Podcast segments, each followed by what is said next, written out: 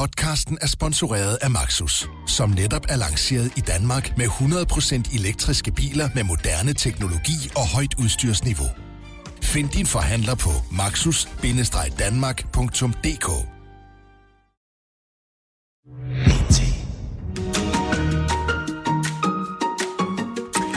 Det er igen blevet torsdag. Officielt er det vinterferie. Hvad, hvad det så end skulle gøre af forskel i de her mærkelige tider. Men hvorom alting er, det er blevet tid til Danmarks absolut mest downloadede mediemagasin. Velkommen til Q&K.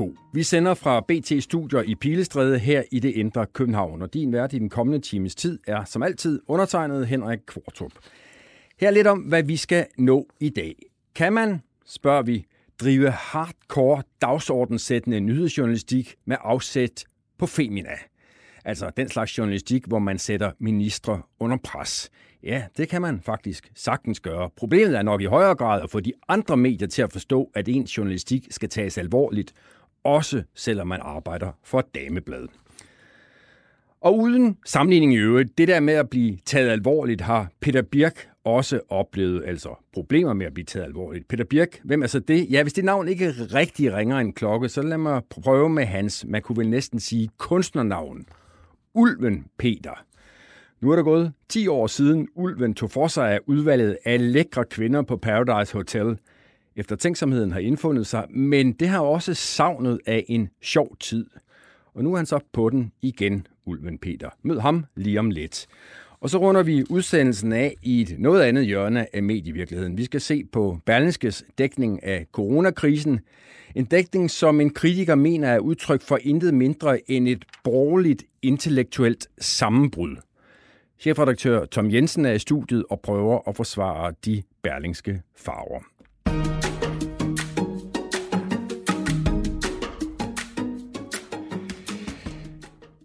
Og så er vi kommet til det punkt øh, i rækkefølgen af udsendelsen her, hvor jeg introducerer min gæste med, hvad jeg vil lige trække den lige et par sekunder nu, fordi det er det specielt med ham, for det er en ham, der står over for mig i dag. Det er nemlig en øh, mand, jeg har været på kursus hos. Jamen, hvad er behovet for det? Jeg forstår det ikke. Altså, elsker du dårlig stemning? Så vi, vi har at gøre med en minksag, hvor, hvor, hvor regeringen... Prøv at, Henrik, der er ikke nogen danskere, der er optaget Ej, af men så meget desto vigtigere er det jo, at, Ej, at vi er nogen, der holder det. fast. Ja, jeg ved ikke, hvordan du selv synes, det er gået siden da, den anden... Dårligt, meget dårligt. Ja, det anede mig, at du ville sige ja. Det, og du skriver jo også til mig indimellem, når jeg øh, forsøger mig at efterleve din, øh, din udmærkede råd den Ja, dag, det går du... ikke godt. Nej, det går, Nej, ikke, går godt. ikke godt. Nå, det kan være, at vi kan øh, snakke lidt mere om det lidt senere i udsendelsen. I hvert fald velkommen til dig, Adnan Al-Adhami, og jeg har været lidt i tvivl om, jeg nu øh, ramte det der efternavn lige bullseye. Jeg synes faktisk, du gjorde det godt her. Det vil jeg sige. Kæmpe ros. Øh. Al-Adhami. Alathami er. Øhm, Men ja, jeg har at, hørt den, det, at den anden er rigtigt med trykket der og ja, sådan noget. det er helt perfekt. Jeg har hørt det i mange variationer, men det der, det, det er en af de bedre. Al-Adhami. Alathami, ja tak. Men det kunne så være nemmere, kan man sige, hvis Alat, det var stadig, det var samme, samme ord, og så Hamid til sidst. Se, der kom et kritisk spørgsmål igen, Henrik Kvartrup, og det kan vi ikke, det er ikke Det kan vi ikke arbejde Nej, med. det skal vi ikke arbejde med. Nå, men så lad os lige prøve at snakke lidt om de der pæne spørgsmål, som du jo gerne vil have, vi, vi excellerer i. Øh, du er jo øh, P3's, DR3's øh, showmand, øh, er der i hvert fald nogen, der kalder dig. Er det gennem de pæne spørgsmål, at du har udviklet dig til at være det? Nej, det kan man ikke påstå. Nej, fordi du er en nederdrægtig fyr, når du går ud og konfronterer forskellige folk, ikke? Ja, jeg tænker ikke umiddelbart, at jeg går på arbejde, fordi at alle skal, alle skal kunne lide mig. Det kender du nok også lidt til. En smule, ja. Øh, Men, men jeg kan sige så meget øh, af den anden, at øh, den allerøverste på Danmarks Radio, mm. Maria Rørby Røn, hun er faktisk øh, vældig tilfreds med det, du laver. Hun øh, sendte forleden et tweet ud, øh, og det synes jeg, du skal medbringe til din næste mus-samtale hos hvem du nu måtte hente din løn, fordi hun skriver nemlig, vi i Danmarks Radio bryder os til gengæld rigtig meget om den måde, øh, Adnan og P- DR P3 er med til at få satire og politisk dækning til at gå op i en højere enhed. Der må ikke om mere end at få øh, ros fra generalen. Altså, jeg tror, lige der, der havde jeg tænkt, der er ingen grund til at leve længere. Man har opnået. Du har toppet. Jeg har toppet allerede meget tidligt. Ej, det var, det var, det, det var, det var et af de tweets, man, man blev lidt varm om hjertet. Forleden dag, det var sådan den seneste, jeg så af dine, øh, dine øh, ja, hvad kalder du det egentlig? Satire-ting? Eller hvad, hvad kalder du det der? Vi, tror, vi, vi kalder, altså hele, hele programmet hedder, at den anden på tværs. Fordi at jeg er på tværs. Øh, sådan per, per definition? Ja, måske, jeg ved ikke, hvor meget per, sådan personligt, men, men, men hvad kan man sige, professionelt på tværs. Øh, og, så, øh, og så tror jeg bare, vi kalder det for satirevideo, når jeg skal ringe folk op og spørge, om de har lyst til at deltage. Den seneste af slagsen af de her satirevideoer var i anledning af Valentines dag. Mm. Øh, og det, der ligesom var budskabet, var, at øh, Valentinsdag er jo en glimrende konstruktion for dem, der har nogen at fejre sådan en med. Øh, knap så godt er det for dem, der ikke har en at fejre mm. det med. Og derfor var du taget ud til nogen, der i den grad, og i mange år, har været kendt for, at de øh, er vældig glade for hinanden, nemlig Kjell og Hilda. Lad være med at være ked af det, fordi du er alene på valentinsdag. Ja, du er det jo også resten af året. Kære singler, vi ved, at valentinsdag kan være rigtig hård for jer. Så har nogle trøstende ord fra nogle af kærlighedens frontrytter. Det skal nok gå, selvom søndagen bliver rigtig hård. Og mandag og tirsdag. Hey, altså, det er ikke så fedt sagt det der. I bliver nødt til også lige at nævne onsdag og torsdag. Hvorfor skal, øh, hvorfor skal du træde på, øh, på singlerne? Jamen, fordi jeg synes bare nogle gange, når vi laver noget på DR, som skal handle lidt om sådan noget valentinsdag eller en anden anledning, så tror jeg, vi havde taget det helt stik modsatte synspunkt. Altså, hvordan kan man komme igennem en, en, en valentinsdag som, som single på den bedst mulige måde? Og der tænker jeg bare, hvordan kan vi gøre det lidt anderledes? Og det er simpelthen bare at vende det hele på hovedet. Er det det, du gør? Altså, du tænker, her er øh, den måde, de fleste ville tænke på, og så vender det lige 180 grader? Ja, nogle gange, nogle gange er det ikke så simpelt, andre gange kan det virkelig gøres øh, så simpelt som, øh, som, som det her. Øh, jeg tror bare, at nogle gange, så, så, så, så bliver man nødt til ligesom at... At noget af det, jeg bruger rigtig lang tid på, det er det der med sådan at twiste en eller anden nyhed, der er, øh, der foregår lige nu og her. Altså det, det øh, størstedelen af energien bliver brugt på. Det er sådan, hvordan kan man ligesom krølle et eller andet, som foregår derude lige nu, Øh, så, så, så det er den måde, vi arbejder på generelt. Nu siger du vi, øh, altså der er sådan en helt kollektiv omkring det her, eller... eller... Når jeg siger vi, så mener jeg mig og, øh, og, min, øh, og min dygtige kollega Sofie Højer. Vi er et, øh, et, et, et band, der finder på alle de sjove idéer, og, øh, og hun, er, hun er så dygtig, at hun også filmer det. Så øh, ja, det er også to, der, der næler den. Nu, nu sagde du lige før, øh, at, anden, at øh, det der med at være på tværs, øh, vidste du ikke, om du sådan, i virkeligheden var så meget på tværs, når du ikke er ham, den sjove, skæve, øh, altid ironiske fra, fra mm. DR. Altså, det er et lidt bredt spørgsmål at stille, kan man sige, i en radioudsendelse, men nu gør det alligevel. Altså, hvem er du?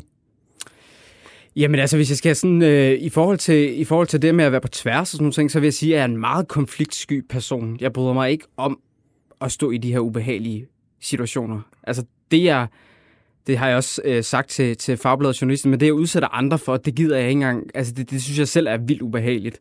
Så øh, sådan private, hvis man må operere i sådan en private af den anden, og, og den professionelle af den anden, så vil Jamen, sige, det må du gerne bare spørge jeg, Lars Lykke for eksempel. Jamen, øh, det, jeg, jeg, jeg, jeg, jeg lader mig i hvert fald lige låne lidt her. Altså, der er jeg i hvert fald øh, langt mere konfliktsky, og bryder mig egentlig ikke om, om, om dårlig stemning eller øh, konflikter. Prøver virkelig at undgå dem.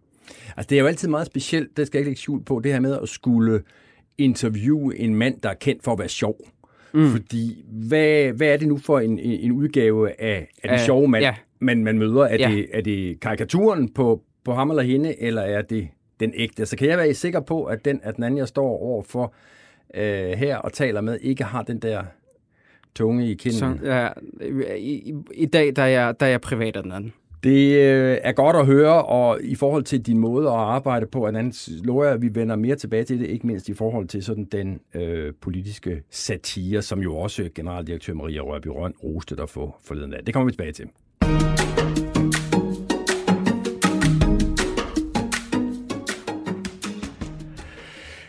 Først skal vi øh, runde noget helt andet, øh, og øh, jeg ved ikke, hvordan du har det af den anden. Altså, Femina, er det noget, du... Øh... Jeg er ikke målrum. Du er ikke mål. Nej, det tror jeg heller ikke, du er. Nej. Men derfor kan det jo godt være, at du stjæler til et kig en gang imellem. Det har jeg øh, faktisk aldrig gjort. Jeg havde her for ikke så lang tid siden chefredaktøren for, tror jeg, Feminas hoved, Ja. konkurrent, alt for damerne i studiet. Og hun sagde faktisk, at de laver damebladet efter, at øh, det er Rigdal Støtrup, øh, som er chefredaktør ud på Alfa. Hun siger, de laver også de her dameblade med henblik på, at mændene lige skal inden for at kigge, for lige at få det her indblik i, mm. øh, hvad, øh, hvad kvinder øh, tænker. Men det er nu ikke så meget det, vi skal snakke om, fordi jeg lettede en halv meter i mit bilsæde, øh, da jeg her øh, forgangne øh, søndag kør, kom kørende, og så var der radiovisen, og så var der en nyhed øh, om et eller andet, øh, sundhedsminister Magnus Heunicke nu ville foreslå, at det var noget med, at føden skulle have ret til at opholde sig på øh, barselsgangen to dage. Og øh, når jeg lettede en halv meter, så var det ikke så meget på grund af det, det er en glimrende nyhed, og helt fint og kontant nyhed. Nej, det var, da radiovisen tilføjede, fremgår det af udtalelser fra sundhedsminister Magnus Heunicke i, ikke Berlingske, ikke Politikken, men Femina. Og velkommen til, øh, Katrine Rosenbæk. Det kan jo skyldes mine fordomme, at jeg stussede, men det gjorde jeg altså. Ja, det var der nok mange, der gjorde, tror jeg. Du er, øh, du er journalisten bag øh, den der lange række af artikler i Femina om forholdene for, øh, for de øh, fødende på, på landets øh, barselsgange. Prøv lige at beskrive din weekend der, fra, fra I udkom med historien øh, fredag, tror jeg det var. Fredag ved 6-tiden, tror jeg, den kom, ja. Og til så, at de andre medier tager den op. ja Altså... Jeg forstår, at det var noget af en kamp. Ja, ja. Øh, jamen, øh, jeg udgav den der artikel øh, sidst på eftermiddagen fredag efter at have siddet øh, i mit ansigtsved og, og skyndet mig at, at få den ud. Og så tænkte jeg, at, at den ville blive fanget af sig selv, fordi at det var en stor nyhed, og fordi at, at mange andre medier efterhånden også havde dækket øh, fødeområdet intenst, især de seneste par uger. Øh, så gik jeg hjem, eller jeg gik til nogle veninder og drak en masse rødvin og var rigtig glad, og så skete der ikke noget, og så lørdag aften var der ikke sket noget endnu, og så sad jeg derhjemme, fordi det er jo det, man laver på en lørdag aften for tiden, og så ringede jeg til Ritzau, fordi jeg tænkte, det kunne fandme ikke passe. Øh, og fik en rigtig sød redaktør i, i røret, som synes at det lød som en god historie. Men som ikke var vant til at blive ringet op af Femina, Ja. antager. Præcis, det var hun ikke. Øh, og, og så tippede jeg nogle venner på, øh, på DR Nyheder, øh, og, og fik heldigvis fat i en, der skulle møde ind klokken 6 næste morgen, øh, som greb den også, ikke? Men forstår du, Katrine, at, at der var den der altså milde undren over, at det kunne komme fra den kant? Ja, det gør jeg. Altså jeg vil sige, hvis man nu havde læst Femina de seneste to måneder, ville man jo vide, at jeg ikke har skrevet om andet, og, øh, og så vil man selvfølgelig holde sig opdateret af den årsag, men jeg ved jo godt, at, at de store nyhedsmedier ikke er vant til at orientere sig på Femina.dk for at få deres nyheder. Det kan de jo så måske komme til fremover. Jamen, og det er jo interessant, fordi er, er det fordi, at man der, hvor du arbejder så på et klassisk øh, dameblad, der er et alt for damerne, og der er, Femina, at, at man der er ligesom er parat til at, at betræde en anden sti i retning af mere dagsordensættende, øh, ja, det her er jo kontant øh, politisk journalistik. Ja. Øh, altså, jeg vil sige, jeg kan jo udtale altså, mig på vegne af mig selv som journalist. Øh, jeg fik jobbet 1. oktober, og i den jobannonce, jeg så, der stod der, at jeg skulle være med til at sætte dagsordenen. Det tænkte jeg lød fedt, og så søgte jeg jobbet. Øh, så det er helt klart en, en, hvad kan man sige, en del af den øh, hvad kan man sige, vej, vi ligesom er på vej. Men tænk, tænk du ikke, øh, sæt dagsordenen, det kan man ikke på et dameblad. Ej, det tænker jeg ikke. Altså, det tænker jeg. Selvfølgelig tænker jeg ikke det. Det ville jeg have tænkt. Ja, men det, du er også en... skulle jeg til at sige noget der. Men altså, jeg er jo en, en, en ung øh, kvinde og feminist ind til benet. Selvfølgelig tror jeg på, at jeg kan rykke ting. Altså, det er da derfor, jeg er her. Og det viser det jo meget tydeligt. Altså, hvem skulle ellers have rykket den her dagsorden, hvis ikke vi skulle? Jeg synes, det er fuldstændig oplagt for os på Femina at tage fat i det her emne. Og vi så den også, før andre så den. Altså, i begyndelsen af oktober skrev jeg et interview med Olga Ravn, som har skrevet den her bog, der hedder Mit Arbejde, som handler om efterfødselsdepression og om moderskabet som et arbejde. Og i begyndelsen af december udgav vi så det første vidnesbyrd øh, fra kvinder om, om de her meget voldsomme fødselsoplevelser, de har. Og vi har fået en massiv positiv respons. Øh, og, og jeg har helt klart oplevet, at der har været en, altså en desperation fra de her kvinder for, at der var nogen med, med, offentlige, øh, med talerør til offentligheden, som fortalte deres historie, som fortalte, hvordan de oplevede deres virkelighed. Og det- er det, jeg har gjort, basically. Altså, mere hokus pokus er der jo sådan set ikke i det. Så du, du tager den klassiske dagsordensættende journalistik, som den kunne have været udført på Politiken, eller på Berlingske, eller Jyllandsposten, eller Ekstrabladet, eller BT, hvor det nu måtte være, og tager den ind i et andet forum, Hmm. dybest set. Det synes jeg, altså jeg har en fortid på Berlingske, jeg kunne sagtens se mig selv sidde og lave det samme deroppe, altså, øh, men det er klart, at det afhænger også af, at du har nogle redaktører og nogle chefer omkring dig, som jeg har, som sagde fra start, det her er en vigtig sag, der er noget her. Øh, da jeg først i oktober skrev ud i sådan en Facebook-gruppe, hvor, hvor mange af de her kvinder, jeg spurgte, om der var nogen, der ville tale med mig, fik jeg overvældende respons. Altså jeg fik kvinder i røret, du ved, hvor man bare lige vil lave et, et lille forinterview og lige sådan stikke fingre ned i jorden. Så snakker de en time og fortæller dig alt, hvad de har oplevet. Der var en kvinde i sidste uge, der ringede til mig. Hun havde fået mit nummer ned fra receptionisten. Hun ville bare lige sige tak, fordi hun havde læst artiklerne og fundet ud af, at hun ikke var alene med den traumatiske fødselsoplevelse, hun havde haft. Hun græd i telefonen. Altså, så der sidder mange kvinder derude, der har længtes efter, at nogen gav dem et talerør. Det, der så ofte sker, når et medie bringer noget på dagsordenen, som fylder meget, som folk er optaget af, det er, at så går politikeren ind i sagen. Men det oplevede du ikke rigtigt. Åh, oh, det tog noget tid, i hvert fald. Men jeg tror også, altså, mit fokus har heller ikke været sådan noget... Øh, jeg har ikke lavet agtindsigt-journalist. Altså, sådan, jeg har talt med kvinderne. Det er båret frem af kvindernes vidnesbyrd og jordmøderne, jeg har talt med. Øh, det var først her i midten, slut januar, tror jeg, der begyndte at komme, altså, gå politik i den. Øh, Magnus Heunicke blev kaldt i samråd af SF og Enhedslisten, og så ringede jeg rundt til øh, radikale og venstre og konservative, som også krævede, at, at nu skulle der ske noget på det her område. Så de seneste to uger, det vil sige tre med den her, var intense op til interviewet i fredags. Der begyndte der at ske noget. Øh, og jeg tror også, det, ja, jeg ved sgu ikke, det jeg gik jo også ind i den, og det er klart, de har nogle større muskler, end jeg har, øh, og et helt andet reaching. Øh, så, så jeg tror også, det blev tydeligt for enhver efterhånden, fordi det, det, altså det fyldte så meget i, i den offentlige debat efterhånden, at der var noget her, der lød helt forkert. Altså når du hører en historie om en kvinde, der udvikler PTSD, fordi hun er født på en dansk fødegang, altså hvor fanden er vi så? ikke? Og, og så kan jeg jo som øh, en, en flittig øh, Twitter-bruger bevidne, at du øh, placerede sundhedsministeren under, hvad jeg vil kalde et mildt øh, pres. Du ja. blev ved med at skrive til ham, øh, og i første omgang jo uden det store resultat. Ja, jeg skrev til ham, det har været i begyndelsen af januar eller et eller andet per mail, fordi der havde jeg, synes jeg, at jeg havde fremlagt nok kritik øh, på Femina, ikke fra, fra kvinder, fra jordmøder, fra eksperter. Og så gik der 18 dage, og så var der en presmedarbejder, der ringede til mig og sagde noget om, at der var en eller anden pandemi i gang, og han ikke havde tid til andet end den. Øh, nu er det jo ikke, fungerer det jo ikke sådan, at kvinder holder op med at føde, uanset Fordi der er corona. Præcis. Øh, nå, så det fik jeg at vide, det kunne ikke lade sig gøre, og så, øh, ja, så skrev jeg det der tweet, som du har set, efter jeg havde lavet det her interview med to... Prøv, prøv lige at fortælle, hvad, hvad, hvad du skrev i det tweet. Der. Jamen, jeg havde interviewet to jordmøder, som øh, arbejder ude på Hvidovre Hospital, og jeg tror også, det gjorde en forskel, at jeg havde talt med dem, fordi de talte indefra. Ikke? Vi havde alle kvindernes vidnesbyrd, der ligesom kommer udefra. Ikke?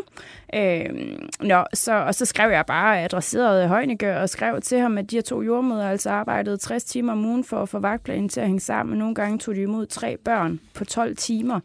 Øh, og at den ene af dem øh, flygtede til Grønland nu i, øh, på overlov, og den anden egentlig også havde søgt, men havde fået afslag, og at de ikke har tid til at skrive journal, men at de laver notater på deres grønne bukser, fordi at lapper, de bliver jo øh, gennemvedet af fostervand.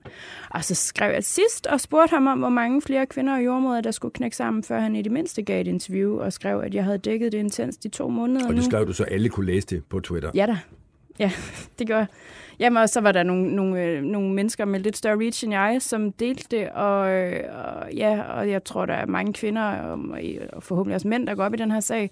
Så fik jeg sgu et svar fra Højnike på Twitter, og så fik jeg mit interview. Og tillykke med det. Hvad tænker du af den, når du hører den her historie? Det er jo, altså, fra journalist til journalist, det er jo meget opløftende, synes jeg. Jeg synes, man... det er mega sejt. Jeg synes, det er mega sejt. Altså, det billede, man...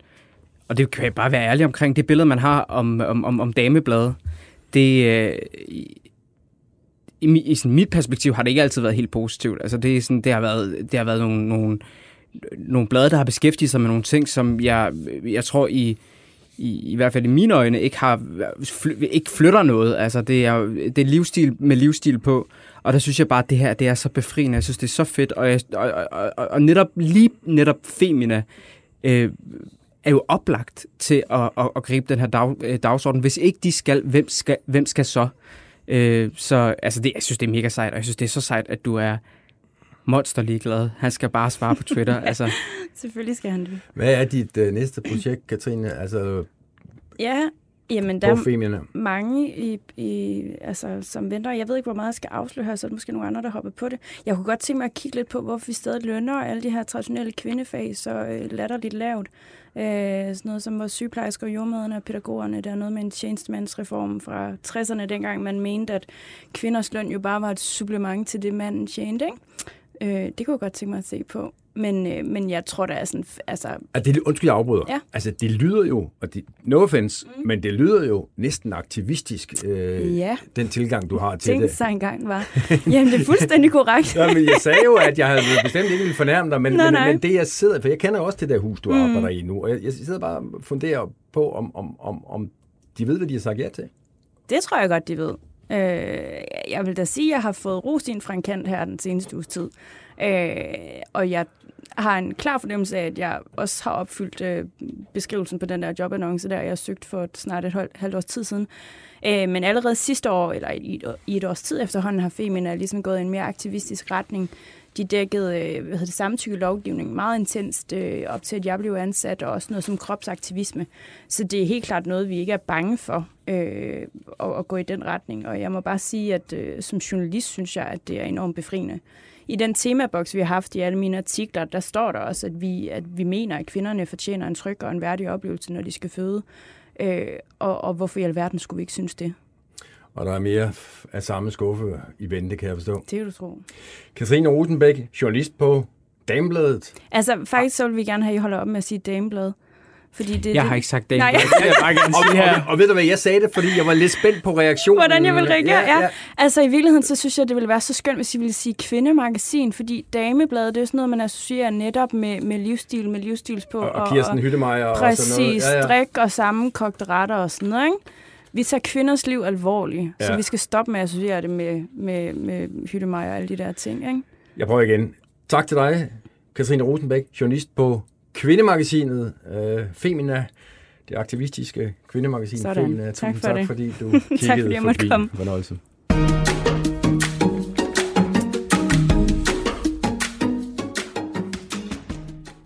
Nå, Allan, det kan være, at vi øh, skal til at læse mere Femina, eller hvad?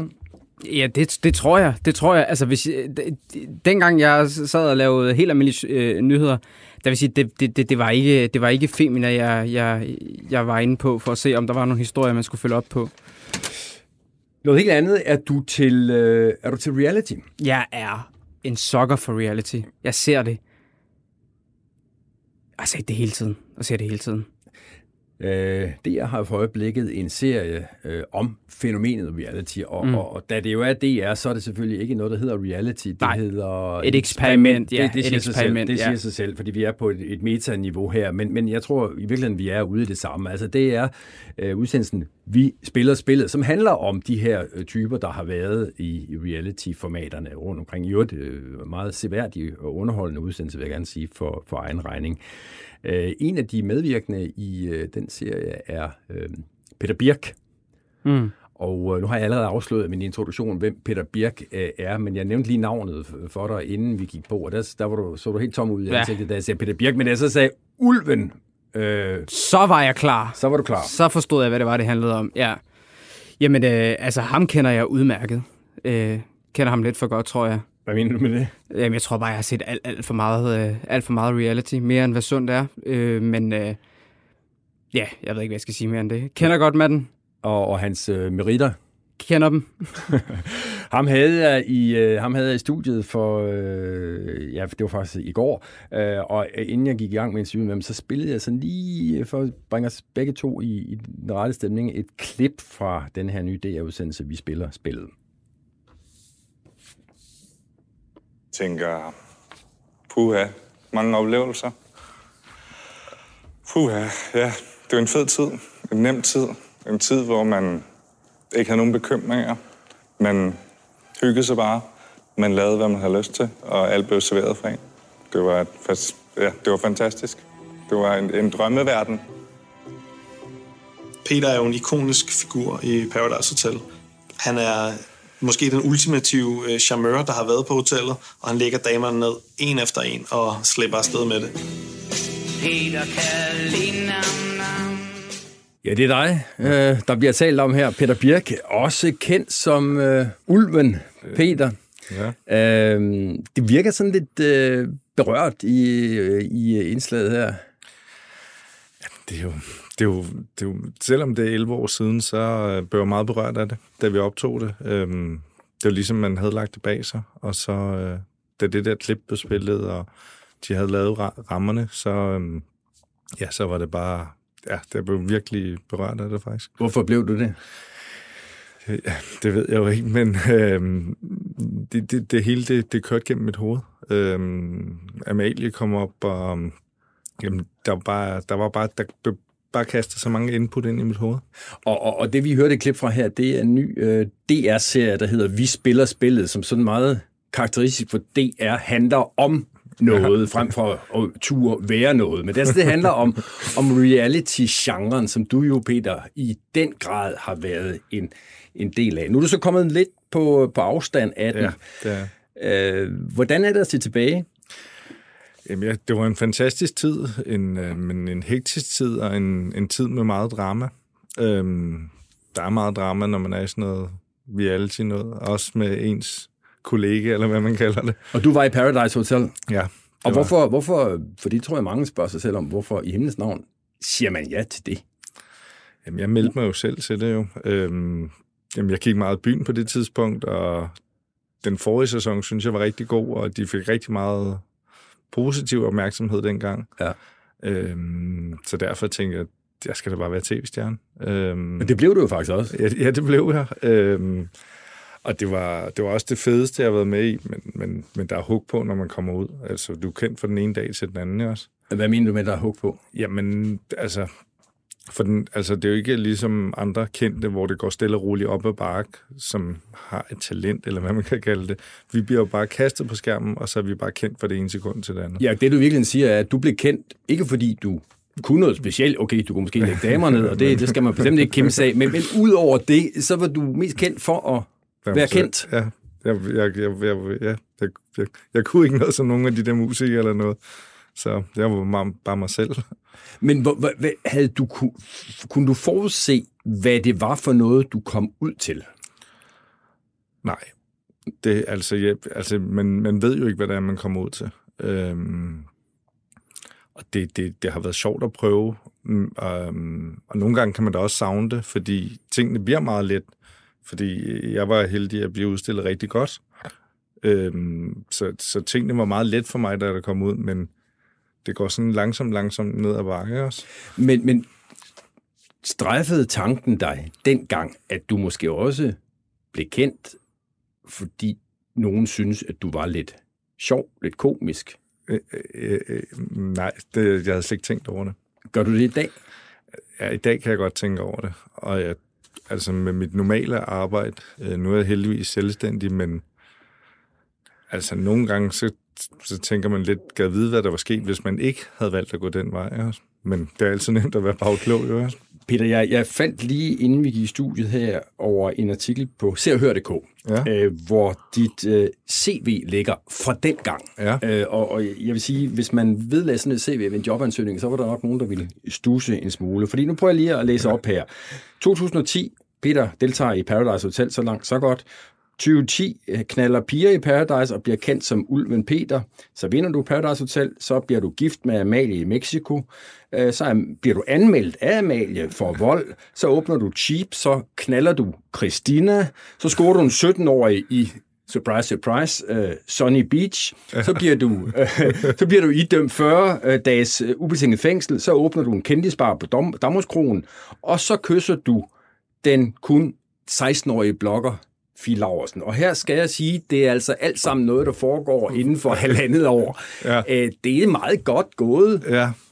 Øhm, ja, jamen, der, der, der, var knald på, der var knald på, og jeg vil sige, at, øh, at, at altså, nu kan man jo kun grine lidt af det, ikke? Øhm, men ja, jeg vil have et dårligt CV, hvis øh, jeg skulle ud og søge et job. Men når jeg nu læser det der CV op ja. fra en periode, som så ligger næsten åh, 9-10 år ja. tilbage, er det så noget, man bare kan nøjes med, eller du bare i dag kan nøjes med at sige, haha, det var meget sjovt, det var dengang, eller var det noget, du slog dig på? Jamen, jeg vil sige, altså, man kan jo ikke lave de ting om, man, man har gjort jo. Øhm, og, og, og det var, altså, man, man, man er virkelig fyldt op. Øhm, med for eksempel, når man kommer hjem fra Paradise, der er så mange journalister, der er fat i Der er så mange... Øhm, dengang var der jo ikke Instagram, men der var meget Facebook. Og jeg fik jo de der 100 breve om dagen, og man vil gerne nå det hele, og så vil man gerne snakke med sådan en type som dig, en journalist, ikke også? Og, øh, og, og ens, ens, mit hoved blev i hvert fald fyldt meget op. Øh, og set i bagspejlet, så kunne jeg måske nok godt have tænkt mig, at man bare havde lavet Paradise, og så, så var det bare det. men, men sådan er det men, jo ikke. men du sagde jo til mig, Peter, at når du sagde ja til Paradise, så var det måske på grund af, af de piger, der var dernede, men det ja, var lige så meget, fordi du gerne ville være kendt. Altså, du Ja, gik jo ja. lidt efter den der Ja, ja, ja. Jeg, fame. Ja, jamen, jeg havde ikke noget imod at være kendt. Øhm, men, men altså, jeg, jeg havde aldrig i den vildeste fantasi øh, regnet med, at det ville gå komme så vidt, som det gjorde. Blev du, blev du forberedt på det? Nej, det gjorde jeg ikke. Der var ikke nogen, der trak sig til side og sagde, Peter, nu øh, skal du Nej. vide, at øh, godt tv er, når du øh, blamerer dig. Ja. Nej, nej, der, nej, det var der ikke. Øhm, det var der ikke. Nu hørte vi jo lige klippet her fra, fra den nye DR-serie, hvor, hvor, hvor ham vi taler med siger, eller ham der udtaler sig der, som jo sådan en kender af genren, mm. siger, du er simpelthen den ikoniske reality-deltager. Ja. Har, har du tænkt over, hvad det er, der gør dig til en ikonisk reality-deltager? Det er jo fordi, jeg leverer hele pakken. Jo. Altså, jeg, jeg laver drama, jeg scorer piger, jeg, altså, jeg fester, øh, jeg er følsom, jeg har, bliver ked af det. Altså, jeg, jeg havde det hele jo. Øhm, men der var også... Øhm, der, der er mange ting i ens hoved, når, når man er dernede. Der går over fire dage, så får du bare en ny partner. Mm. Og du vil jo gerne blive derinde, når nu du er taget hele vejen derned. Hvor- Hvornår stopper det, eller hvornår går det fra at være sådan bare en fest og let til sådan noget, man jeg slår så lidt på? Jeg har, jeg har, altså, med, med mit erhverv som håndværker jo, så har jeg jo heldigvis ikke slået mig så meget jo. Øhm, men jeg, hvis jeg måske havde haft en lidt, lidt højere uddannelse, lad os sige, jeg havde læst advokat, så var jeg nok ikke blevet advokat. Hvorfor tror du ikke det? Ja, på grund af, at du læste mit CV. Mm. Mere det, end, end, end fordi ja. Du har været med i et reality-program. Men jeg tror, at, altså, hvis jeg, hvis jeg var chef for et advokatfirma, så ville jeg da aldrig ansætte en med det CV. Nej. Hvorfor sagde du ja til øh, at gå med i Danmarks Radios serie om fænomenet reality? Jamen, grunden til, at jeg sagde ja, det var, fordi jeg savnede lidt. Jeg savnede lidt at få opmærksomheden. Det synes jeg er hatten af for, at du er ærlig, Peter. ja, fordi der, der tror jeg, mange ville have svaret anderledes. Det var, det var simpelthen... Jeg, jeg savnede lidt opmærksomhed, og så nogle af de, det var de samme mennesker, som lavede øh, min sæson af Paradise Hotel, så jeg havde et, øh, et godt bånd med dem i forvejen, og jeg synes også, det er genialt, det de har lavet. Ja. Ja. Jeg, jeg synes, det er rigtig godt. Men alligevel, altså du er jo i sagens natur blevet 10 år ældre, siden ja. at du skabte det der CV, CV vil jeg læste op fra ja. Lige før. Og alligevel siger du, at du, du savner det. Jamen, altså, ja, altså, når jeg hører det CV, så kan jeg da godt forstå, at folk tænker, ej, han er da fuldstændig idiot, Ja. ja. ham der. Ja. Men altså, ja, jeg har, jeg ved ikke, hvad, det, det, det jeg, jeg, som jeg sagde før, jeg kan godt lide opmærksomheden, og jeg har, jeg har ikke, jeg vil slet ikke, mit CV var så grimt, det du se og høre. Jeg tror, Men- nogen, nogen vil sige, det er ærefuldt, ikke? Jo, jo, altså, men det er utroligt, man knår så meget på halvandet Ja, ja, men, men, men altså hatten af, det, Ja. det, det, det vil jeg... Det skal så også lige siges, det var en periode af mit liv, hvor øh, der blev drukket rigtig, rigtig meget alkohol. Ja. Og det, det har jeg, jeg har ikke lagt, altså jeg drikker stadig, men slet, slet på det niveau mere. Når jeg nu læser det der CV op, og i øvrigt, når du tænker tilbage på din reality-karriere, er der så noget, du fortryder? Øh, jeg var rigtig ked af den øh, sag med Amalie. Øh, der var jo der var to sider af en sag jo, og, øh, og vi, vi fandt jo også ud af det. Men der blev stadig skrevet en masse ting, og øh, blandt andet så skrev, så var der nogle grimme overskrifter, øh, og det gjorde lidt ondt. Det Jeg tror ikke, med mit kendskab til den slags, jeg tror ikke, ugebladene var så kede af det. Nej, nej, de var glade for mig, øh, tror jeg. De kunne sælge nogle blade, men, men, men det, var, altså, det var ikke så rart at læse det der. Øhm, det var det ikke. Øhm, men det var ikke sådan... Altså, det var ikke sådan, at jeg ikke turde gå på gaden, mm. eller har haft traumer siden, eller noget. Øhm, Men der er der så nok dem, der vil sige, øh, Peter, øh, Ulven Peter, at du bad selv om det. ja, Ja, ja, men det er jo, når du stikker næsen frem, så må du tåle at få nogle års noget. Og nu er du så med i øh, øh, Vi spiller spillet, den Ja. nye øh, Ja. reality-satsning, eller jeg ved ikke, om DR vil kalde den det, men i hvert fald et forsøg på at komme reality-genren nærmere på øh, Danmarks Radio. Er det sidste gang, vi ser dig i sådan en, en sammenhæng, eller har du fået smag efter mere? Ja, det kan da godt være, der kommer noget mere, men det, det, det, det, det bliver ikke et datingprogram. Øhm, men, men jeg har fået, jeg kunne godt finde på at lave mere. Så vidt er altså Peter Birk, bedre kendt som Ulven Peter. Det er jo tydeligt her, synes jeg, at han- at det, det er en mand, der har... Han savner noget lidt. Ja, det, jeg tror, det er drug. Altså, jeg tror simpelthen, det er drug, når man først bliver kendt fra den ene dag til den anden dag. Så tror jeg, altså, det er svært at slippe. Øhm, ja, jeg, jeg, jeg, jeg kan sgu ikke lade være med at få lidt ondt af ham. Jeg ved ikke, om han beder om det. Men, øh, men, Det tror jeg ikke, han gør. Nej, det tror jeg heller ikke, han gør. Men, øh, men det der med sådan at, at stå op, og så øh, gå på gaden, og alle hilser på en, og alle vil have et billede med en, og så nogle år senere, så er man ligegyldig i folks øjne. Altså, sådan, det, tror jeg, det, tror jeg gør, det tror jeg gør rigtig, rigtig ondt. Og nu skal jeg jo ikke gøre dig til nogen reality-mand overhovedet, eller sige, du er kendt for bare at være kendt, fordi du er også kendt, fordi du gør noget. Men, men du må jo kende den her med, at folk ved, hvem man er, og synes, at man er spændende og interessant. Og du er jo også i vælten anden. Ja, altså, øh, jeg oplever, at folk er mega søde og kommer hen og siger, øh, hilser pænt og siger, at det er vildt fedt, det man laver. Øhm, jeg er ikke nået dertil, hvor at jeg tænker, at det er almindeligt, eller at jeg tænker, hvor er opmærksomheden henne? Øh, og jeg, Men det er måske, fordi den er der. Det ved jeg ikke. Jeg tænker sgu ikke så meget over det. Jeg har... Øh, øh, det, jeg laver lige nu, er ikke... Jeg tror, Peters formål var måske lidt mere, at, at, at hvad kan man sige, berømmelsen for berømmelsens skyld, mere mm. eller mindre. Øh, det ved jeg ikke. Altså, det, er sådan, det er lidt sådan, jeg hører det mellem linjerne. Øh, sådan, har det, sådan er det heldigvis ikke for mig. Øh, jeg har lavet radio, og laver stadigvæk radio i dag. Det kan jeg sige, det er der ikke noget, man bliver genkendt for, men jeg går stadigvæk på arbejde og synes stadigvæk, det er verdens fedeste fag. Og hvis der er et eller andet drive, man har, og synes, at det er fedt at gå på arbejde, og man, man glæder sig til det, man laver, så tror jeg, at, at, at den, del, øh, den anden del, der hvad kan man sige, det at blive stoppet op på gaden, det er måske bare en, en lille bonus, øh, en bonus ting. Noget af det, øh, du bliver stoppet på gaden for, øh, Allan, det er jo selvfølgelig dine satire. Også den, den politiske satire, det var den, som øh, jeg omtalte før, at øh, selveste generaldirektør Maria Røby Røn havde, havde rost dig for. Øh, lad os lige prøve at spille et klip, så, hvor du øh, folder denne her satire ud, så vi ved, hvad det er, øh, at vi, vi snakker om. Hvor gammel blev Moses? Ja. Øhm, lad os lige snakke bagefter. Dansk Folkeparti mener, at unge ved for lidt om kristendommen. så er det altså øh, sørgeligt lidt, øh, de unge mennesker i dag ved om, hvad dansk kristendom er. Men hvor meget ved de egentlig selv? Kan du ikke lige hurtigt nævne mig de 10 bud? 10 bud? Dem kan jeg ikke. Øhm, Dem, jeg kan dem godt, hvis jeg tænker mig rigtig godt om. jeg ved, etteren det er, at du må ikke have andre guder end mig.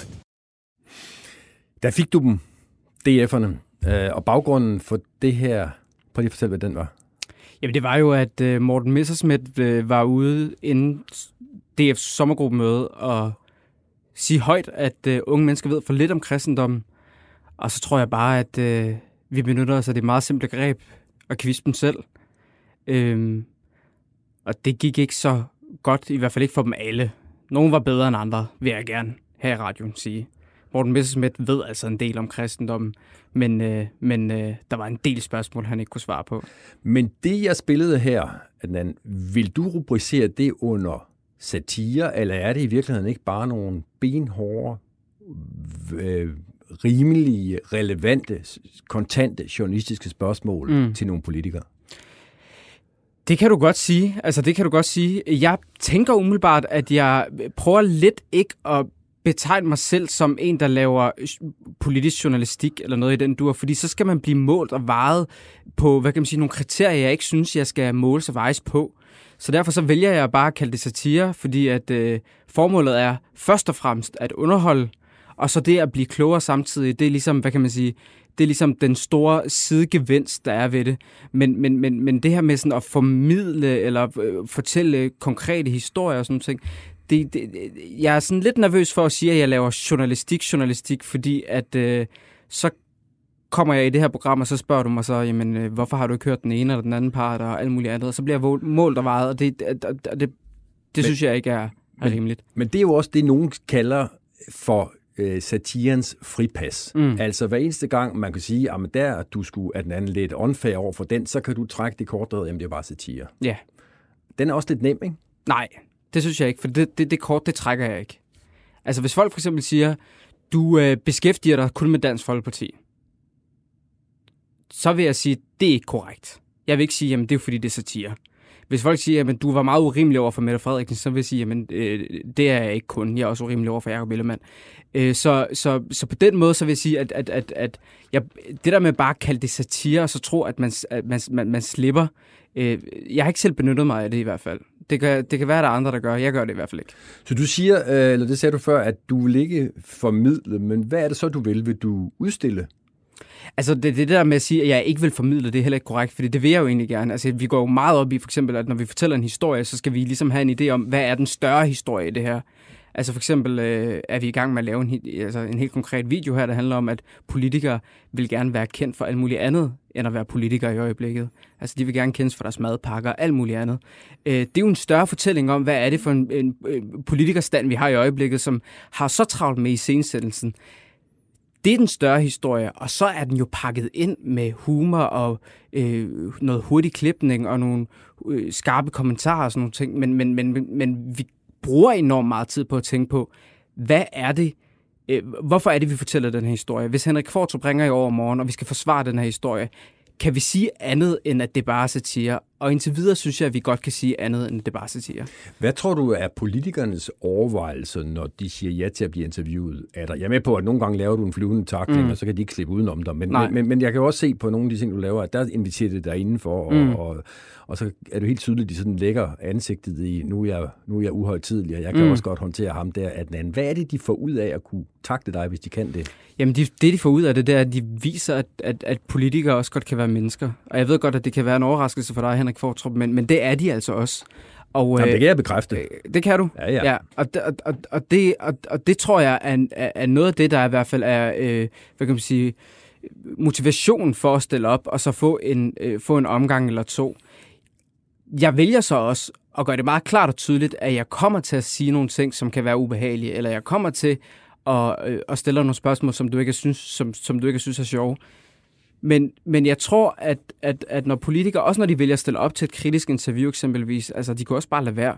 Men jeg tror, at politikere bliver bedre, og de får mulighed for at forsvare sig, og hele den snak om politikere og sådan ting, den mindskes automatisk ved, at der faktisk er nogen, der stiller sig til rådighed, også for hån og latterliggørelse. Og så er utak jo som bekendt uh, verdens løn, ikke? fordi er der en politiker, du uh, konsekvent har uh, sat op på en pedestal og, og, og forherliget, så er det statsminister Mette Frederiksen. Mm. Du har haft mig, og du har haft Brian Weikart i skole for, hvordan vi skal stille passende spørgsmål til hende, og du forsømmer ingen lejlighed til at sige, at hun er en fantastisk statsminister. Og så var det jo, man kunne forvente, at hun øh, ville sige, at den skal vi ikke tage os en, en snak? Men det gør hun altså ikke, fordi prøv at høre her. Vi har lige set jer tage borgmesterguldkæden fra Frank Jensen. Var opholdsforbud tiltænkt Frank Jensen til julefrokosten? Hendes kongelige højhed. Godt folketingsår. Okay, nu kommer Mette Frederiksen. Hun kan ikke lide kritiske spørgsmål fra journalister, så det skal vi altså lige være opmærksom på. Tak. Tak, Mette. Tak for den store indsats. Vi elsker dig, Mette! Mwah! Woo! Ikke lyt til haters! Ja, det her er jo et sammenklip af, af forskellige øh, intermezzoer, hvor du øh, kæmper en brav kamp for at indønde dig hos, mm. øh, hos Mette Frederiksen, men øh, hun er ikke sådan at, at få overtalt. Øh, hvorfor tror du ikke, hun er det? Jeg vil sige, jeg vil bare lige rette derinde, fordi at da jeg siger til en hendes kongelige højhed, godt folketingsår, der siger hun faktisk i lige måde. Så jeg har et citat fra statsministeren, der siger i lige måde, øh, da, jeg, da jeg siger til hende, øh, øh, vi elsker dig med det, ikke lyt til haters, der vender hun sig om og vinker.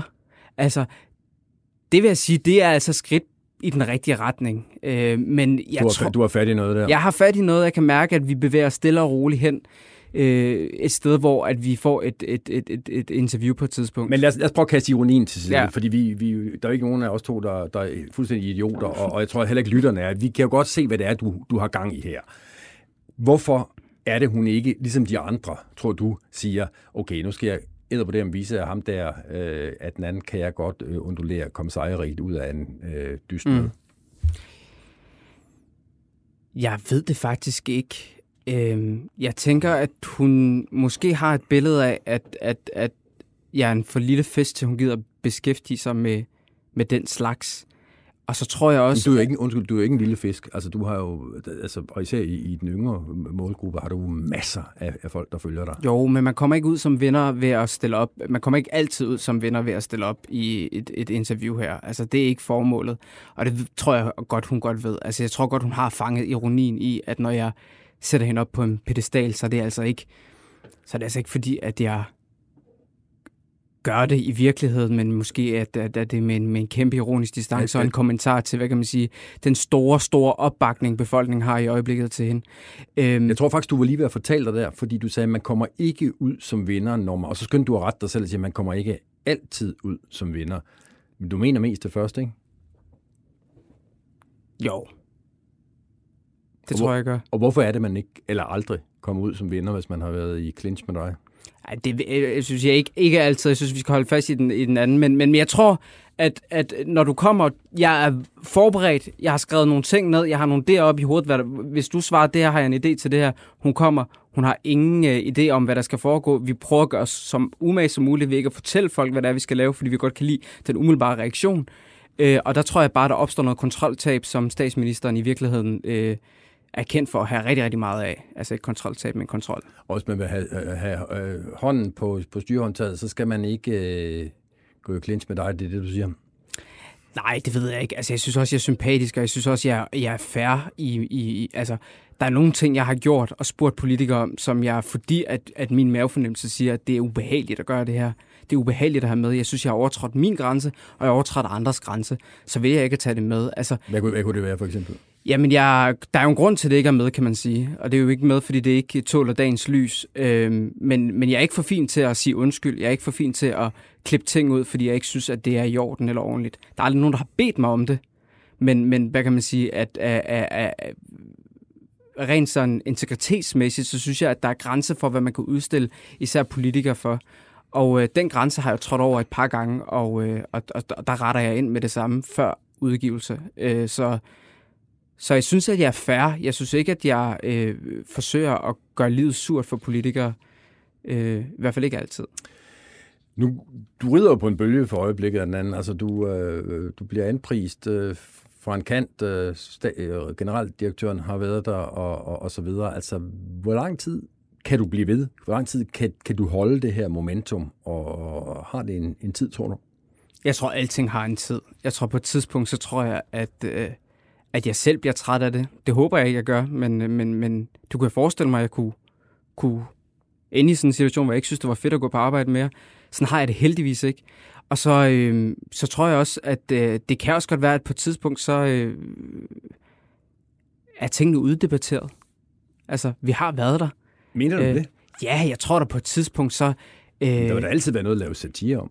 Ja, men, men, men lige præcis den her form for satire, der tror jeg godt, at man godt kan retænke ting, gøre ting anderledes. Altså, ikke fordi jeg skal holde op med det, jeg laver, men man kan godt tænke koncepterne anderledes. Øhm, det her med, at tingene skal være ufattelig kort og meget, meget, meget fokuseret på at, at ramme de sociale medier.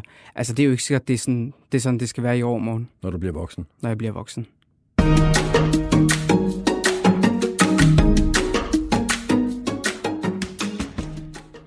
Og så er vi nået til det sidste punkt på dagsordenen i udsendelsen her, øh, og der kommer vi lidt ind på jo det, der, hvordan man indvender og drejer, der har fyldt øh, det seneste år, nemlig øh, coronaen, og da vi er et mediemagasin, så kigger vi på dækningen af, af corona. Øh, sådan et bredt spørgsmål til dig, Dan. Hvad, hvad tænker du om, om den måde, som det her fuldstændig besynderlige år er blevet beskrevet på i medierne? Jeg synes til at starte med, var der en meget, hvad kan man sige, en, øh, en meget... Øh hvad, hvad, hvad, hvad kalder man sådan noget? At det, det, det handlede bare om at beskrive, hvad der var, der foregik, og ikke øh, stille nogle kritiske spørgsmål. Så synes jeg, at vi begyndte med at bevæge os mere og mere over i, at, at tingene blev kritiske. Vi gik rigtig, rigtig meget til, til, til regeringen og magthæverne, og så øh, synes jeg lige nu, vi er et sted lidt midt, i, midt imellem. Jeg ved ikke, om det giver mening, det jeg prøver. Jo, jo, det gør det bestemt. Øh, et af de medier, som øh, jo virkelig har været, øh, nogen vil sige, førende i den kritiske journalistik om øh, corona og forvaltningen og håndteringen af corona, det er Berlingske, som jo befinder sig en etage over os her, her i huset. Og du fortalte mig inden, at øh, vi gik på, at du faktisk blev noget så old school som papirabonnent på, ja. på Berlingske. Jeg synes, Berlingske gør det enormt godt. Jeg synes, lige da coronaen øh, ramte, der synes jeg, at øh, jeg savnede øh, medier som Berlingske, som gik til den. Og det synes jeg virkelig, virkelig, de gjorde. Og så tænkte jeg, øh, hvis jeg i hvert fald ikke får det læst, så kan jeg i hvert fald støtte økonomisk. Øh, så det, det, så det, det, det, det øh, super stolt abonnent. Og jeg kan ikke lade være med, altså det, men det kan sige noget af mine fordomme. Altså sådan en hip type som dig, der går hen og, og bliver er det fordi, der er gået retro i den, at du vil være papirabonnent? Ja, måske. Jeg synes også, det er fedt, at der lige står sådan en papiravis på, på køkkenbordet eller i stuen eller sådan noget. Altså, det, det betyder sgu noget.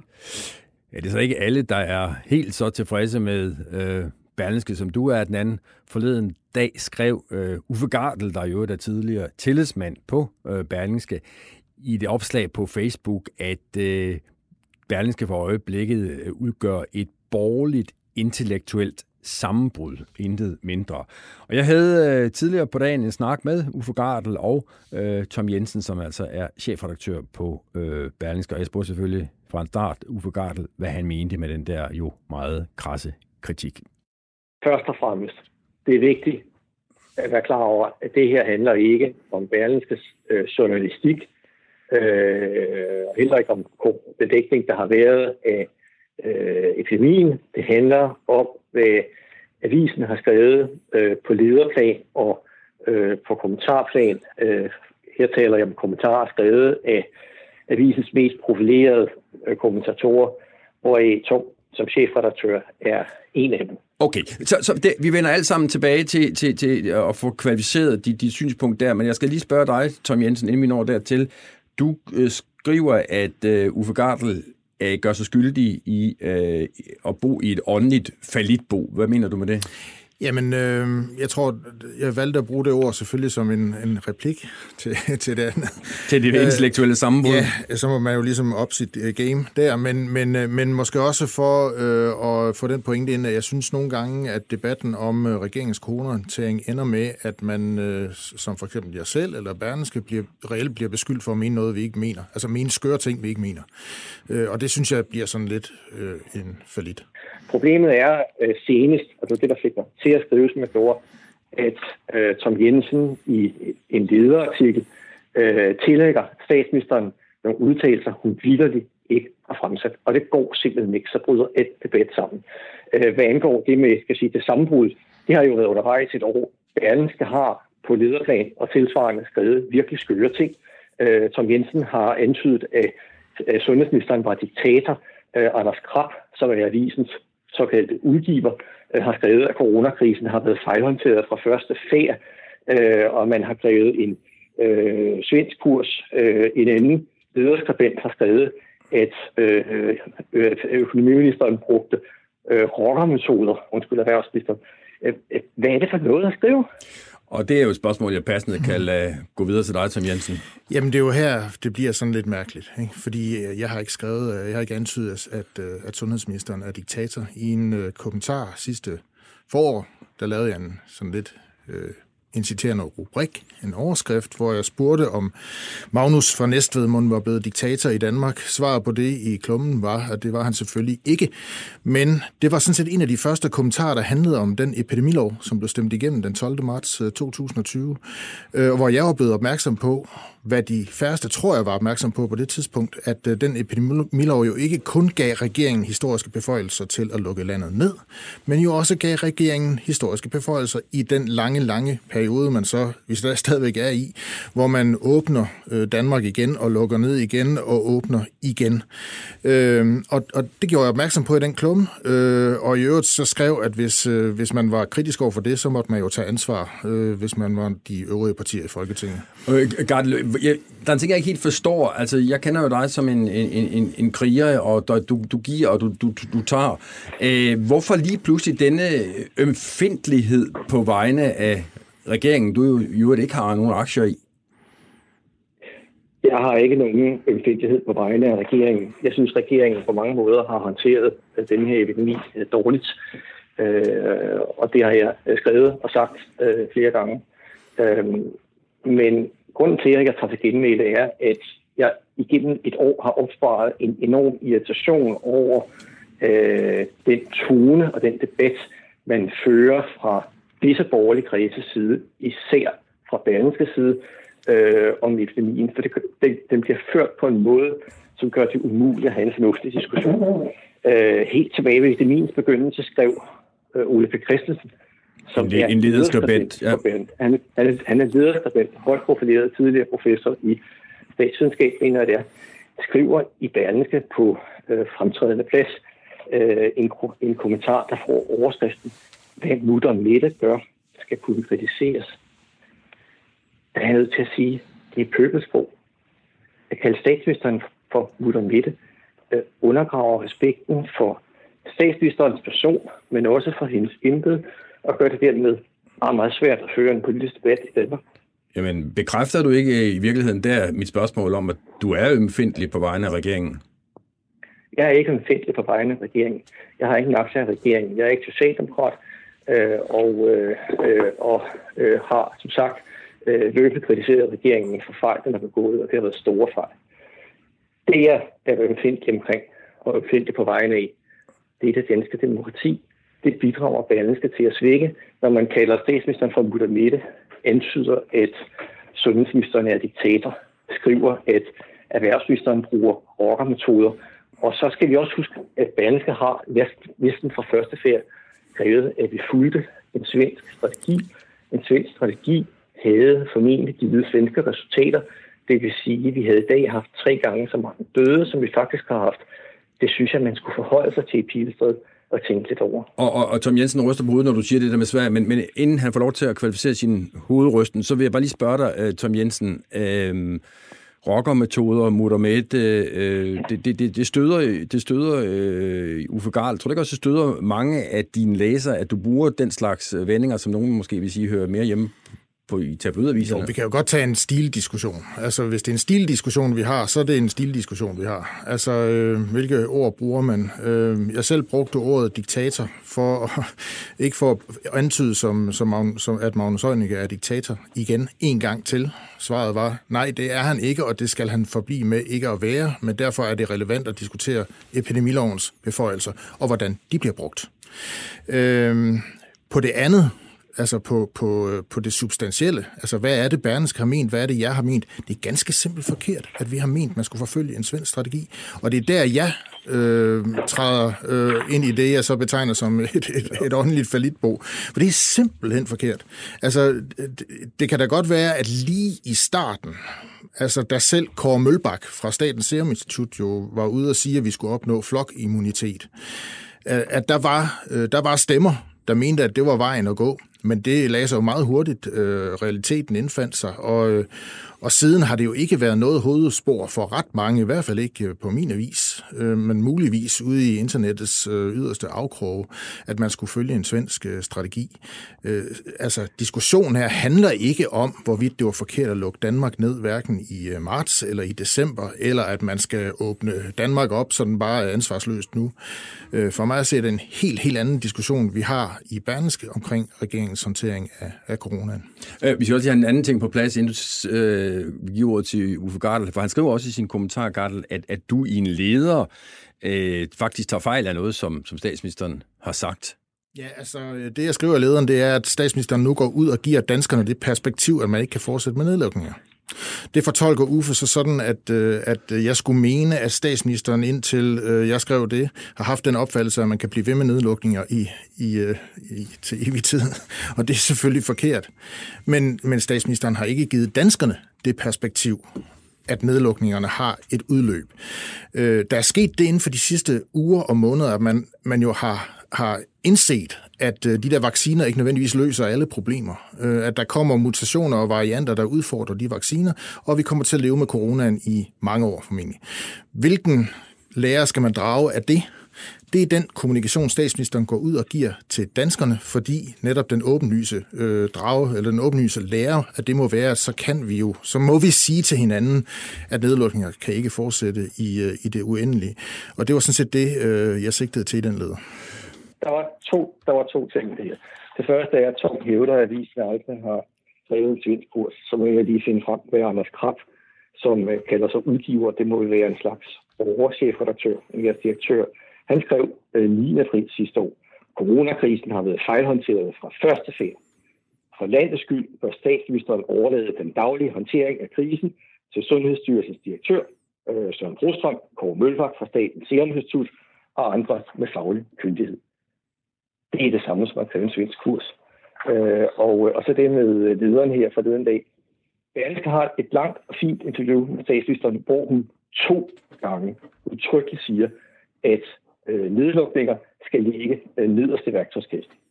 Det får Tom til, til i en leder samme dag at skrive, at øh, statsministeren har nu øh, statsministeren må forpligtes på, at folk snart får deres liv igen, og at statsministeren, og nu citerer jeg fra Tom Jensen, har nået den erkendelse, der burde være åbenlys i længden af nedlukninger uholdbare som våben mod coronasvitten. For første har statsministeren formentlig aldrig haft den holdning, at nedlukninger af længden var nødvendig, øh, eller var, var det bedste redskab. Hvis hun havde ment det, så havde hun nok lukket noget hurtigere ned i efteråret. Øh, og for det andet øh, har statsministeren udtrykkeligt sagt, nedlukninger ligger stadig i værktøjskassen. Men, men, men man skriver altså leder noget, man tillægger statsministeren et synspunkt, hun faktisk ikke har fremsat. Tom Jensen? Bare lige to øh, ting til det. Øh, det sigter blandt andet til øh, lige præcis den passage, at øh, statsministeren jo allerede i august sidste år gik ud og sagde, at nedlukninger, en, en nedlukning bliver ikke aktuel. Igen, det gjorde den så Øh, det, det tror jeg ikke, Uffe Gardler og jeg er uenige om, at øh, der er noget at, at kritisere der i forhold til, hvad regeringen gjorde på det tidspunkt for at forhindre en ny øh, nedlukning senere. Muligvis øh, er vi ikke uenige om det. Øh, det, det er vi fuldstændig enige om. Ja, Totalt enige. Øh, det andet, det andet, øh, det andet øh, handler jo så om, at når en statsminister går ud, øh, og hun ved, at det bliver et stort bærende interview, med den hovedmelding og det hovedbudskab, at nedlukninger ikke er gangbart i fremtiden. Selvom hun så åbner den lille kattelem for sig selv, og hun siger, at det ligger nederst i værktøjskassen, så ved hun jo godt, at det er forpligtende. Og derfor bruger jeg det udtryk. Uh, Uffe Gardel, uh, du er selv journalist uh, og, og har virket som sådan i mange år, uh, har været tillidsmand her i, i huset også. Altså, er du ikke enig i, at det lige præcis er i en situation, en ekstraordinær situation, som den Danmark befinder sig i nu, at øh, det er, medierne skal, skal kende deres besøgelsestid og være kritiske, og måske også lige give den 5% mere, end man ville have gjort i andre sammenhæng, netop fordi situationen er så ekstraordinær. Jamen, selvfølgelig skal man være kritisk, og der er, øh, som vi har snakket om før, øh, masser at kritisere regeringen for, men det nytter ikke noget at tillægge statsministeren synspunkter, hun ikke har fremsat, og det nytter ikke noget øh, fra, allerede fra første færd at kræve en svensk kurs, og så nu rundkøbet øh, øh, umiddelbart øh, have glemt, at man øh, faktisk fra første færd har krævet øh, en svensk kurs. Så må man øh, blive i egen barm og overveje, om man, om man nu også faktisk har, har, har brugt sin mulighed for at kritisere regeringen på, på en fornuftig måde. Men, men igen, det er jo her, det bliver lidt mærkeligt. Fordi for det første er Anders Krab ikke chefredaktør på Berneske. Han har en kommentar i Berneske. Vi har masser af kommentatorer i Berneske, herunder Anders Krab.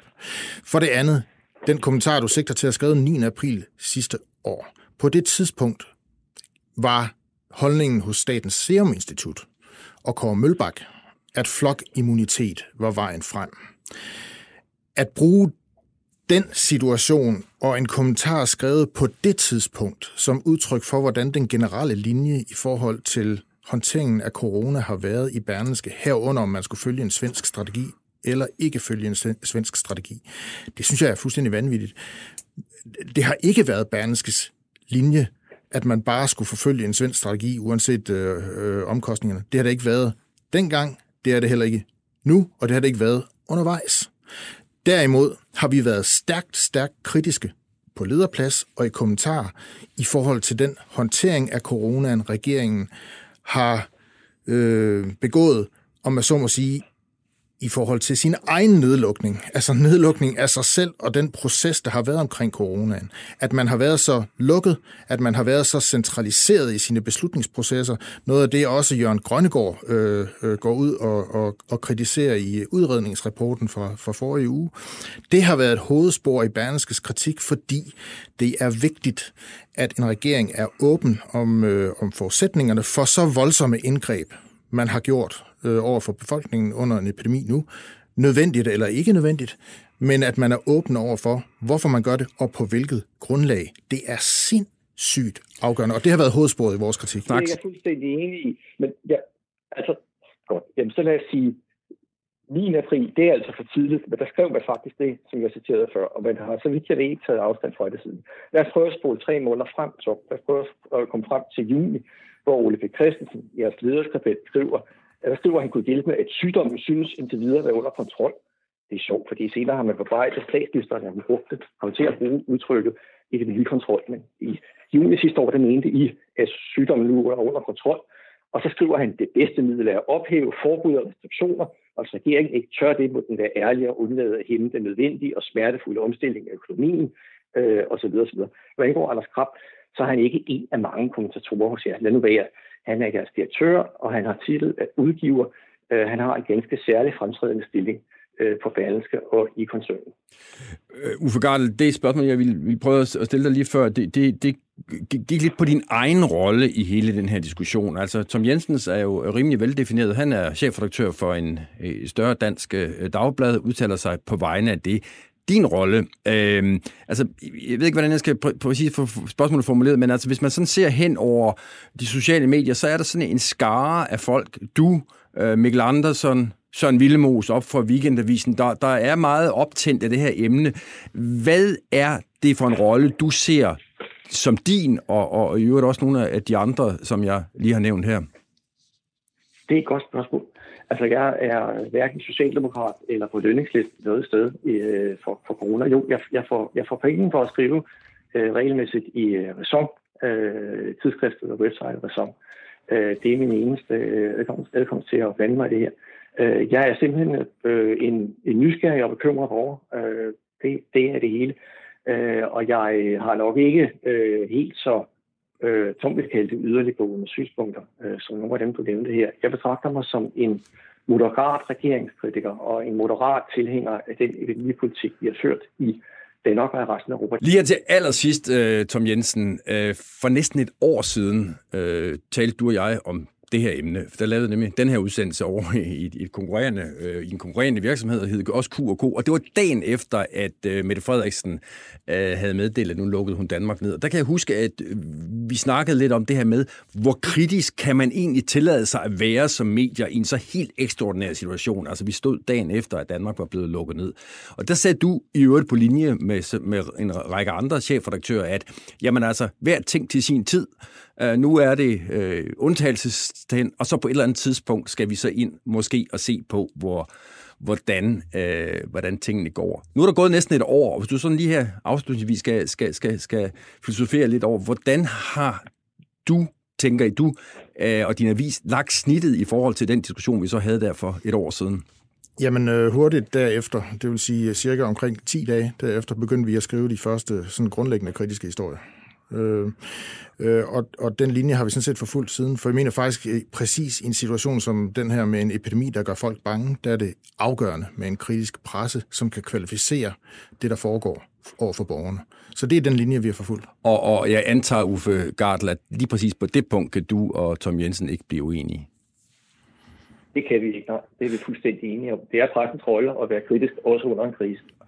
Uffe Gardel, øh, fri fugl, øh, eget, øh, selvstændig journalist. Tak fordi du vil være med her i Q&K, også til dig, øh, Tom Jensen. Ja, du er sikkert også en fri fugl, øh, men derudover er du øh, chefredaktør på Berlingske. Også tak til dig. Selv tak. Og her står vi endnu. Øh, Adnan Alathami, er det rigtigt? Adnan Alathami, men skal vi ikke bare sige, ja, at den går, den der. Den, den, den, er, den er nogenlunde ja. passeret. Uh, vi er nået til vejs ende. Det har været en fornøjelse, at du ville kigge forbi uh, stråle over denne udgave af Q&K Fornøjelsen har været på min side. Godt at høre. Og jeg vil også gerne sige øh, tak til min altid trofaste producer, Rasmus Søgaard, øh, som har båret mig igennem den seneste uge.